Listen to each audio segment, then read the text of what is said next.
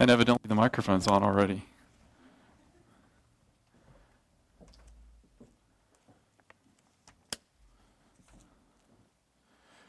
Well, good morning. I am Dr. Miles Mullen from Hannibal LaGrange University.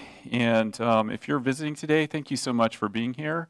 If you're blessed by the sermon this morning, uh, Brian invited me. And if you are not blessed, Brian will be back next week. So things work out really well. Uh, Brian did tell me, he said, like, we have a clear pulpit, so that throws some people off. And I'm like, well, I usually wear pants when I preach, so I don't think that's much of a problem. Although with the Zoom, you know, with COVID and Zoom, everybody's Zooming, you know, you're never sure what anyone is wearing on the bottom these days. But I, I do usually wear pants when I preach. So well, I am uh, Miles Mullen. I'm professor of Christian Studies and Religious History at Hannibal LaGrange University. I Do a few other things there. So, thank you so much for your support through the Missouri Baptist Convention of the education that we provide students. That we provide students a Christian education across all the disciplines, not just in Christian Studies, but in nursing, business, et cetera, et cetera, teacher education. So, we're especially gratified that the church, your church, participates in uh, giving through the Missouri Baptist, and some of that comes to us. So, thank you very much for that. Um, well, I'll let, me, let you in on a little secret about the lifestyle of a a, professor. So when you first start teaching, usually you've freshly graduated from graduate school. Um, hopefully, you've had some experience outside of higher education, like in business or something like that. That's always very helpful, I find. Um, and, and you're kind of close to the students, and you're close in age, and you kind of get what they're talking about, and cultural references, and technology, and all that stuff. And it's good to keep up on that stuff. But at some point, you realize, like I have recently, that I'm old enough to be my student's dad now. And so you have to recognize that you, you've changed and, and, and you're in that new stage of being a, a professor.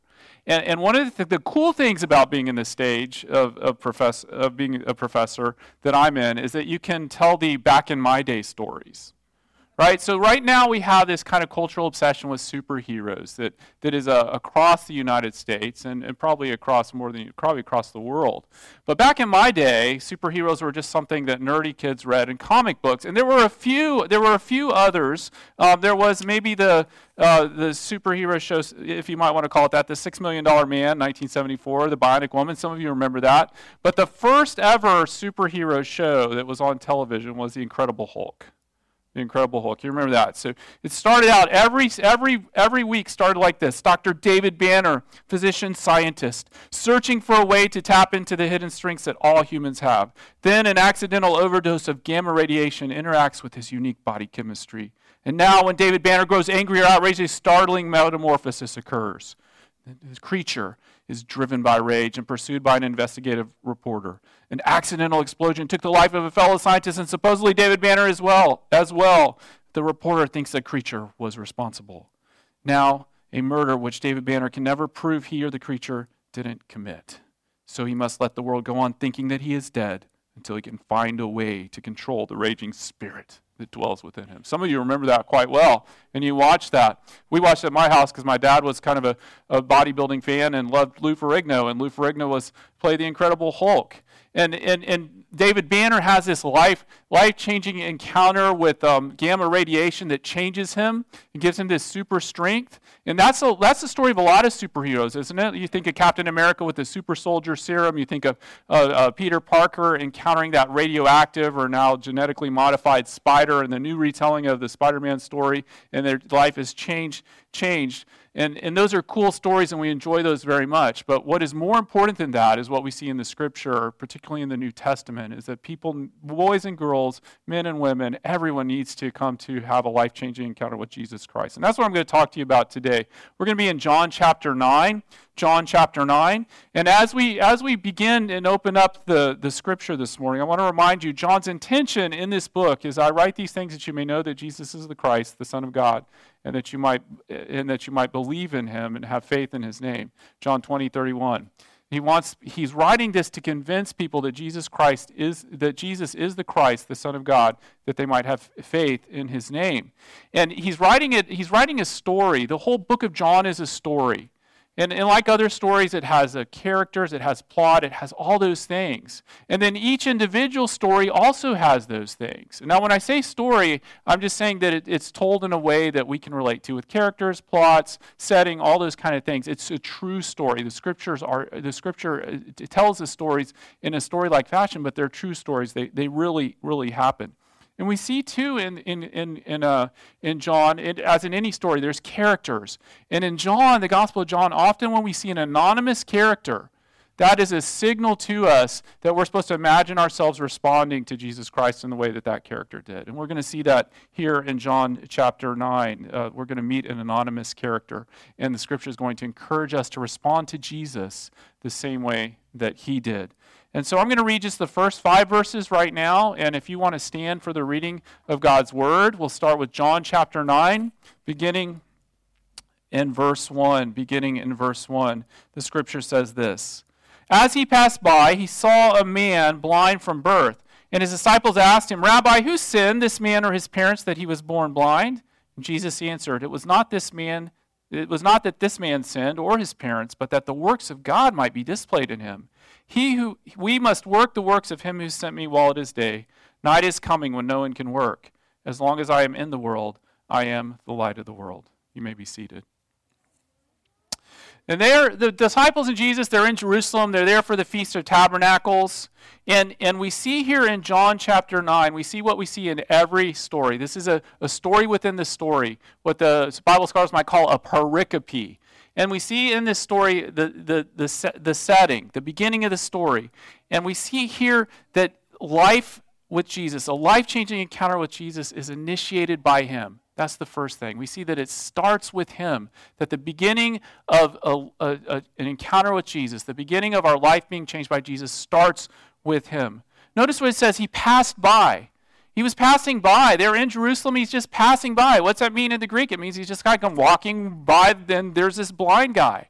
And that's how sometimes we see this in John. Sometimes that's how ministry happens. You're just going about your daily life. You're walking by, and an opportunity to minister happens. And Jesus is attuned to that. Other times, ministry is very intentional. Right? Remember the John chapter 4, the woman at the well. He, he intentionally went through Samaria when that was not how Jews usually did that in that day because he knew he was going to have an encounter with this woman at the well. He's, he's just walking around in chapter 8, and they bring this woman caught in adultery to him. And he ministers to her Go and sin no more. Neither do I condemn you. And now here we see the same thing. He's going about his daily business, he's passing by, and there is there is an opportunity for ministry, and Jesus does not hesitate to take it. I think that's instructive to us. We need to be aware that ministry, yes, can be planned, but ministry also happens in the day to day things of our lives as we're walking by like Jesus was. Now, this man was born blind, and in, in the Gospel of John, uh, darkness is a, is a symbol, it's metaphorical for, for, for spiritual darkness. We see this way back in John chapter 1. John sets up the whole of the book. He says, In him was life. This is John chapter 1, verse 4. And the life was the light of men, and the light shines in the, the light shines in the darkness, and the darkness has not overcome it. And the whole trajectory of the book is about the darkness not overcoming the light that is Jesus. And that's why he's, he's referring to we must work the works of the one. Well, basically, while I'm here, I've got to do the work of ministry. See, the disciples are like a lot of people. They're, they're more interested in talking about, well, who sinned, this man or his, his parents? Because that's what was common and believed in that day.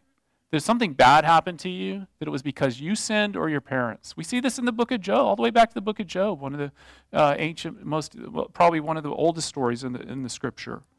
And Jesus is not interested in that. Jesus is not interested in using this guy as an object lesson to talk about um, theology at the point when ministry is needed. This guy needs to be ministered to. And so Jesus just kind of dispels that and he begins to minister to this man. He reaches out to them. This man has no hope of reaching out to Jesus because he's blind, he can't see. And I, as I was thinking about this, I was thinking about back um, when my kids were little. One of my boys had fish. Fish. I have two boys. Actually, they're two men now. Um, I had fish. They had fish, and and we had a fish. It was a betta beta because they're the easiest to care for, right? They're like hardy. They they don't I mean, you can't do anything to them except feed them. They don't die. They refuse to die sometimes. You're like, please die. It's time to move on. And we did have, the first one was named KK, and KK did die. KK did die, and then we went and got another one, and so, well, what do you want to name this fish? Oh, we'll call him another one KK. So that was the that was what our fishes were named, KK and another one KK. But I remember, you know what fish do when they're mad? This is what they watch. This is what they do. You know what fish do when they're when they're happy? And how about when they're hungry?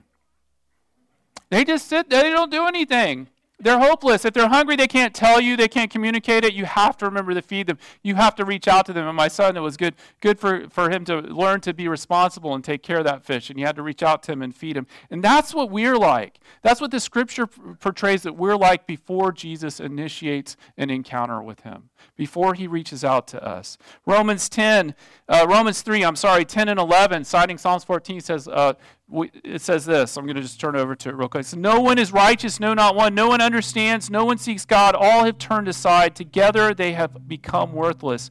No one does good, not even one. That's what we're like before Jesus Christ reaches out to us. Spiritually, we are like the blind man. Ephesians 5 says this for this Ephesians 5, verse 7. For at one time you were darkness, but now you are in the light of the Lord, reminding the Ephesians, right? And talking about how they were dead in their sins earlier in chapter 2 of Ephesians, reminding them they were in darkness, spiritual darkness.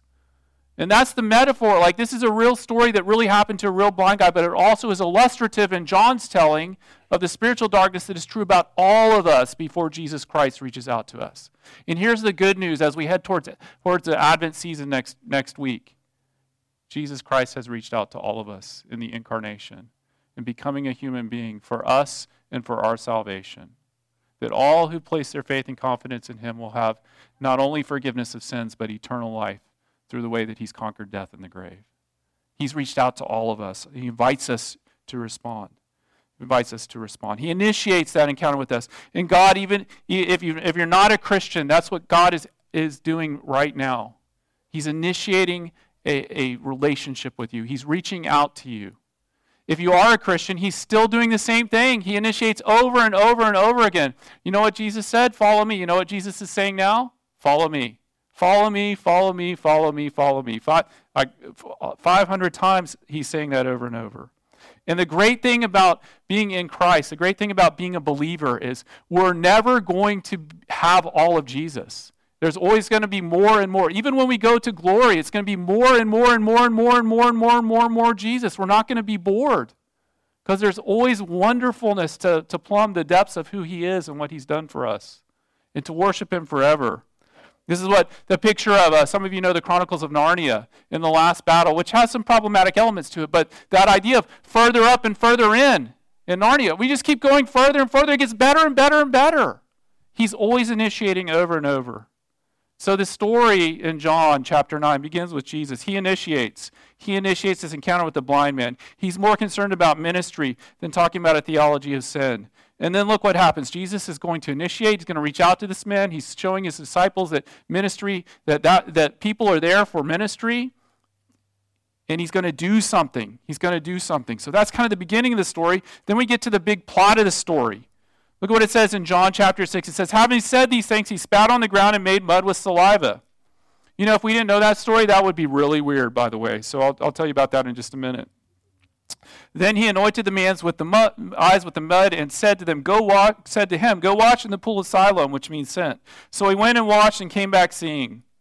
Then the neighbors and those who had seen him before as a beggar were, were saying, Is this not the man who used to sit and beg? And some said, It is he. And others said, No, but he is like him. But he kept saying, Hey, I'm the man. It, yeah, it's really me. So then they said to him, How then were your eyes opened? And he answered, The man named called Jesus made mud and anointed my eyes and said to me, Go wash in the go to Siloam and wash. So I went and washed and received my sight. And they said to him, Where is he? And he said, I don't know. What's interesting about this is throughout the whole of the Bible, the main character is God. And through the whole of the Gospels, the main character is Jesus Christ. But in John, oftentimes Jesus is at the beginning of a story, and then then kind of takes a back seat in, in, in the, the man here, the blind man, or the more man formerly blind at this point, is now the main character. We're supposed to be paying attention to him. Jesus, he doesn't even know where Jesus is. Jesus is kind of uh, in the background. Is Jesus going to show back up? We know, we've read, yeah, he's going to show back up, but we don't know that if you're reading along for the first time. So the highlight is on this man born blind. And think about this man. Think about he's sitting there begging. That's the only hope he had in the ancient world. They didn't have a social safety net back then like, like we do these days. Uh, he, he, his only hope was to beg. He's sitting there begging. And yes, it's true that back in the ancient world they believed that saliva had some healing properties to it or some medicinal value. They believed a lot of crazy things back then. You know, until about 150 years ago, you were more likely to be uh, hurt by a doctor than helped by a doctor. Okay? So back then they believed that, just like we're, kind of, I don't know, maybe kind of like we're like some rub some dirt on it kid, you know? That, that's a good thing, right? So, so they believe that. But don't you think this guy had thought about trying rubbing saliva on his eyes before? Probably he'd been through that. You know, probably every, you know when you get sick, everybody has an opinion about what you should do. Some of them get it from reliable sources, some of them read it on Facebook, you know, that kind of thing. So so Jesus, I mean, he spits on the ground and begins to smear that stuff on the blind guy's guy's eyes. I think, man, you guys got probably got to be thinking, wow, why is everybody always picking on me? Like, make fun of the blind guy again. Right? I can't help it. Been told all my life that I sinned or my parents sinned. But then when Jesus, I think when Jesus begins to touch him, he begins to feel a sense that there's something different about this guy. There's something different about this guy. That the very one who had made man out of clay and mud was remaking his eyes at that very moment. So then there's going to be yeah, but Jesus asked him to do something, doesn't he? And I thought about this. I've been married 27 years now, be 28 uh, next June. And uh, when I was dating my wife, you know, there comes a point where you're like, okay, it's time to put up or shut up, right? Like, so you realize, um, I want to, I want to marry this woman. I want to spend the rest of my life with this woman. Uh, by the way, some of you are younger and you're thinking about that. Um, let me just assure you that you never know who you're really marrying until you marry them. But that's a good thing, right? Marriage is mostly an opportunity for grace and love and transformation of our whole uh, transformation of us as believers more into the image of Christ as we love another person un- unconditionally or strive towards that. Anyway, so I, I asked my wife. I said, "Hey, you know, we haven't done anything really cool in a long time. Why don't we Why don't we have a special date?" So I got dressed up, got a sports coat on, bought her her corsage, uh, uh, made a reservation at a, a, a, steakhouse in the area that was really good. I, we never went there because I could never afford it as a college student. Uh, she came and picked me up because I didn't even have a car. So some of you guys, y'all are in better shape than I was. Uh, so there's hope for you, I guess. Um, I didn't even have a car, and we went and we had a great meal. And then we went to, to one of these. Uh, there was some gardens on the the school we went to. There were some gardens that we used to go to to pray and spend some time together. Went into the garden at night, and and I, I sat her on the bench, got down on one knee, just like that, right? Like, right? Opened up the box and said, Jenny, will you marry me? And she said, Are you serious? I said, Yeah, I'm serious. Like your heart kind of drops for a minute, and uh, she says, I couldn't see what you were doing. It was pretty dark. So, uh, but she did, spoiler alert, she did say yes. And so we've been married 27 years, 28 in June. And she had to respond, though. She had to say yes. That was an invitation to her. And this is the same thing with this, this, uh, this blind man. He has to respond to the invitation.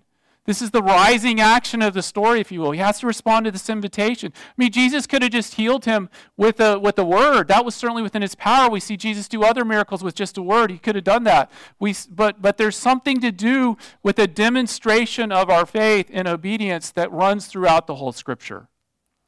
This is what we see. Remember, Naaman, the Syrian general, goes in the time of Elisha and goes to him. He has leprosy. And Elisha says, What? He says, uh, You're, you're going to be healed? No, he says, Go wash in the Jordan. Now, if Naaman doesn't do that, nothing's going to happen. So he goes and washes in the Jordan and he's healed. For us as Baptists, we, we, we rightly point out that baptism is a demonstration of that obedience. It's a demonstration that something has happened, that there's a trust in Jesus Christ, a confidence in Him, that we placed our, our lives in, we placed our, our confidence and our trust in Him in faith. And that's what Jesus is inviting this man to do. He's inviting him to, to do that. Dietrich Bonhoeffer, in a, uh, uh, a cost of discipleship puts it this way only he who believes is obedient and only he who is obedient believes. Now the obedience the action doesn't do anything towards salvation. It demonstrates that salvation. That's what we see in james. That's what we see in jeremiah. That's what we see in amos. That's what we see in habakkuk. We see it over and over. God is always initiating an encounter with us. God is always inviting us to respond. Whether you've been whether you're not a christian he's inviting you into salvation to trust in jesus christ as your savior If you are a Christian, I don't know what he's inviting you to. Maybe, maybe you're wandered away from the Lord. Maybe you're not walking closely with the Lord. Maybe you sense that the Lord is asking you to do something, but he's always inviting and always initiating and always asking for a response. And he's asking that today to respond in obedience. Respond in obedience. Let this, let this man be an example to us that as he responded in obedience, Lord, let us do the same. Let, let us do the same. And this is how this works. You know how Jesus talked about he who is faithful in little will be, uh, will be given more and will be faithful in much, right? That's how we respond in obedience. And then we respond in obedience. And then we respond in obedience. And it's just a little step, a little step, a little step, a little step. And then you realize, wow, I'm, I'm becoming more and more like Jesus by responding in obedience. My relationship with the Lord is, is growing. That's where it starts. Well, I wonder what, how God is calling you to respond this morning in the, to the invitation that Christ has given. Maybe it's to give your life to Christ. Maybe it's to consider or to go on a short term mission. Maybe it's to reconcile with someone with whom you have a, had a falling out. I don't know, but I know this the Lord is always reaching out to us, always inviting us to respond in obedience. Now, look, notice, notice what happens. How do things turn out for him? So, we've got kind of the rising action here. That's the first part of the plot of this, this, uh, this pericope, this story. Now, we're going to see the conflict.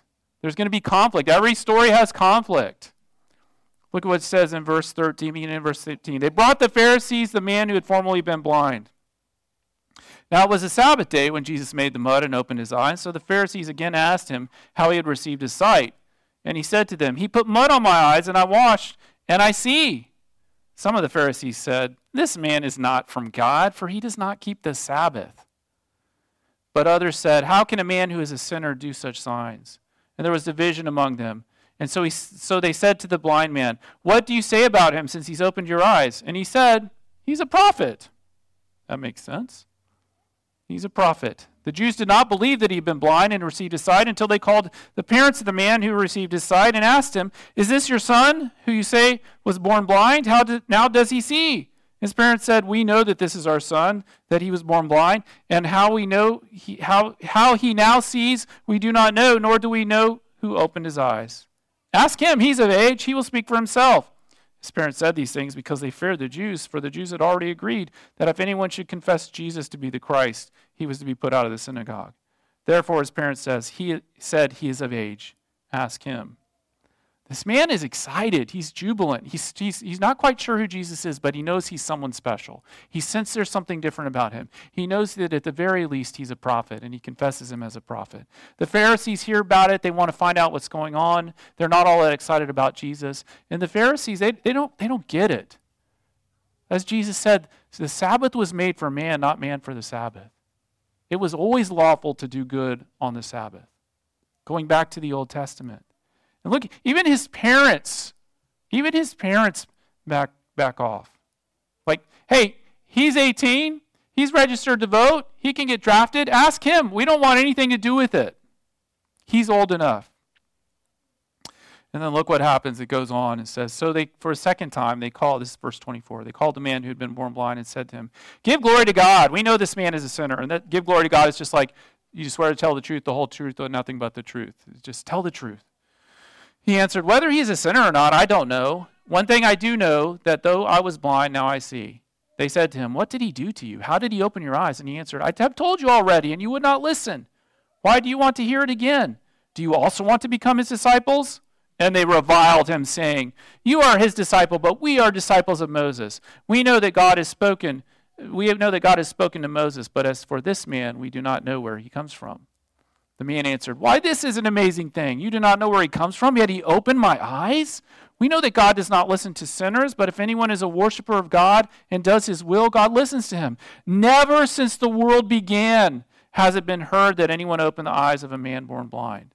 If this man were not for God, he could do nothing. Then they answered him, You were born in utter sin. Would you teach us? And they cast him out. Never since the world began. In John, we see this the, the, the, the trajectory of the miracles are getting more and more amazing. They're going to culminate with, uh, well, culminate with the resurrection of Jesus, but before that, raising a man who died, Lazarus, just a few chapters after this. And they don't have anything to say. They were like, we're disciples of Moses. What they didn't realize was Moses said, Another prophet like me will arise who speaks with God face to face. This is in Deuteronomy. And he was there in front of them, and they didn't recognize him. We were disciples of Moses, and he said, Look, you don't know who he is, but he opened my eyes. No, no one's ever done that before for a man born blind. Like, go away. You were born in sin. When they ran out of arguments, they went back to just that tired idea that this man must have been a sinner, or his parents must have been a sinner, and thus lesser than them because he was born blind. This is, this is, this is, this is what we see that there is certainty of conflict and trial, certainty of tribulation when you come to trust Jesus Christ and you come to follow, start to follow him. We should not be surprised by this. Later on in the book of John, chapter 16, Jesus said, In this world you will have trouble. What are you supposed to do? Trust God, trust also in me. That's the answer. Trust God. You get the feeling here you get the feeling here that everyone would have been happy if this guy had never, just, happier if he just hadn't met Jesus. Everyone would have been happier if this man would have never met Jesus. And so, some of you know what that's like. For some of you, you're the only Christian in your family. For some of you, uh, it's caused a rift. For some of you, you've lost friendships over it. For some of you, things are strained. I, I, I tell you from the scripture, that's not because you've done anything wrong. It's to be expected. That's part of why we see this in this story that trials and tribulations are certain to come. Certain to come. It's normal. Be prepared. What is God? What are you doing through that, Lord? He is refining us. This is what it says in James chapter 1. This is what it says in 1 Peter. This is what it says in Job. He is making us holy. He is turning that persecution or trials or tribulations or challenges, just like for this man, to something good as he continues to make us into the image of his son, Jesus Christ.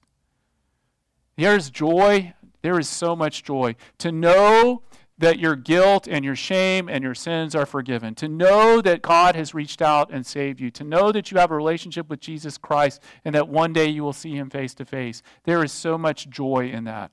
But it is also true in the scriptures that in this world we will have trouble. And we need to tell people that when we, when we talk to people about the gospel, we need to tell the truth about that. We need to let them know that. I was, I was remember, you know, sometimes for us in America, as church folks in America, we've, we've had a culture that has been friendly to us as Christians. But we're not guaranteed that even here. And that's not the case for many people, and that's not even the case for a lot of people in America. I remember I just finished reading uh, the biography of uh, Nabeel Qureshi, who was a Muslim in America, and he came to know Christ. You know how long it took? Five years. He had friends who were ministering to him and loving him and caring for him and talking to him and overcoming his objections and encouraging him to read the Bible and encouraging. And finally, he came to know Christ. And you know what he realized? From the moment he began to consider really trusting Christ, he knew that his relationships with his parents, which were very, very good, by the way, had a good family life, were going to be destroyed or overturned. Right? That's what it's like for so many people. And when we share the gospel and we talk to them about trusting Christ, we need to be upfront about that. Because when we're not, and those trials and tribulations come, or they've watched somebody on TV who tells them it's, oh, you know what, you trust Christ, you're going to be wealthy, you're going to be wise, you're going to have the best marriage, you're not going to have any trouble, your kids are going to obey you, all those things. They believe that. So we need to tell them the truth about what the scripture says. And you know what though? Here's, here's, here's, the, here's the fact about that. This brings us to the last portion of this story, the resolution, if you will, is that it's worth it. It's worth it when Jesus initiates a counter encounter with you and you respond and conflict comes, it's still worth it. Look at what happens to this guy. Um, he, he, in, in, the last portion, portion of this. Chapter, uh, verse 35. Jesus heard that they had cast him out, and having found him, he said, Do you believe in the Son of Man? Now look at that. Jesus heard what had happened to this guy. Something bad had happened, and he went to find him. That's communicating something to us about what kind of Savior we have. Okay? He's the one who goes looking for the lost sheep. He's the one who uh, became a human being for us in our salvation. He's the one that when there are trials and tribulations and there's challenges and times are tough, He's right there looking for us to minister. He goes looking for the guy. He says, Do you believe in the Son of Man, which is a proclamation of divinity? Uh, going back to Ezekiel and Daniel. He answered, and said, Who is he, sir, that I may believe in him? He's still thinking maybe Jesus is a prophet. Jesus said, You have seen him, and it is he who is speaking to you. And he said, Lord, I believe. And he fell down and worshiped him. Jesus comes back to this man, and this man recognizes that he is the Son of Man, the Word made flesh, the Savior. And it says he worships him. Any legitimate encounter with Jesus Christ should result in more worship of him. Or worship of him for the first time for some people, or worship of him over and over. If it doesn't put the spotlight on Jesus, it's not from the Lord. This is pro, the word here is proskuneo. This is, this is the word that's used when, when we open the book of Revelation and John on the island of Patmos has a vision of Jesus. Now, John walked with Jesus. He was in the inner circle, the three. They, they ate together. It's, it says in the Last Supper, he's the one who leaned against Jesus, so they were comfortable with each other. And then Jesus appears to him, and what's he? Falls on his face as dead and worships him. I just pray that as, as we um, maybe you, for the first time, have never given your life to Christ. I just pray that, that, that maybe this morning would be the day. Some of you are considering that. God is reaching out to you. God is inviting you. God wants you to know Jesus Christ, to, to confess your sins, to be forgiven of your sins, and to have eternal life. To worship Him as this blind man did. He is an anonymous character in the book of John who gives us an example of what how we are to respond to Jesus. For the first time, for the second time, or the hundred thousandth time. So be the same way we respond to Jesus when we're with him in glory at the end of the age. Jesus initiates this encounter with God, with this, with this man who cannot do it on his own. He invites him to respond. The man responds. There's conflict, but ultimately it leads to his recognition that, that Jesus Christ is the Savior, the Son of God, the Son of Man. And you know, what we see in this last passage, uh, the last portion of this passage, is really two responses. Two responses. The, the blind man to the same set of circumstances. The blind man recognizes Jesus Christ and he puts his faith and confidence in him. He believes in him. The Pharisees, they resist. They ask antagonistic questions because they don't want to believe. And that's the choice for us today and every day? Are we going to believe in the Lord Jesus Christ and trust in Him? Or are we going to resist His invitation to do so? Let me pray for us, and we're going to have a time of invitation, and then uh, we'll close. Okay. Lord, we thank you so much for your scripture and the way that you have preserved these encounters with your Son Jesus Christ in them. Father, um, we're encouraged um, by the fact that you became a human being for us in our salvation, that we might have eternal life, that we might have our sins forgiven, that we might um, have our uh, guilt and shame removed. And Father, I do pray for those who may be considering placing their faith in Jesus Christ, that, that today would be the day when they, um, when they do like this blind man and they give their life to you and they worship you. Lord, we pray, I pray for those who've known you for a long time. Lord, I know that you're always reaching out, always initiating, always inviting us to be obedient. Let us be obedient more and more and more as we grow in your image. And I pray that if there's other decisions that need to be made this morning, that those too might be made. Thank you for our freedom to be here to worship. We ask that you would work now in our time of invitation. In Jesus' name we pray. Amen.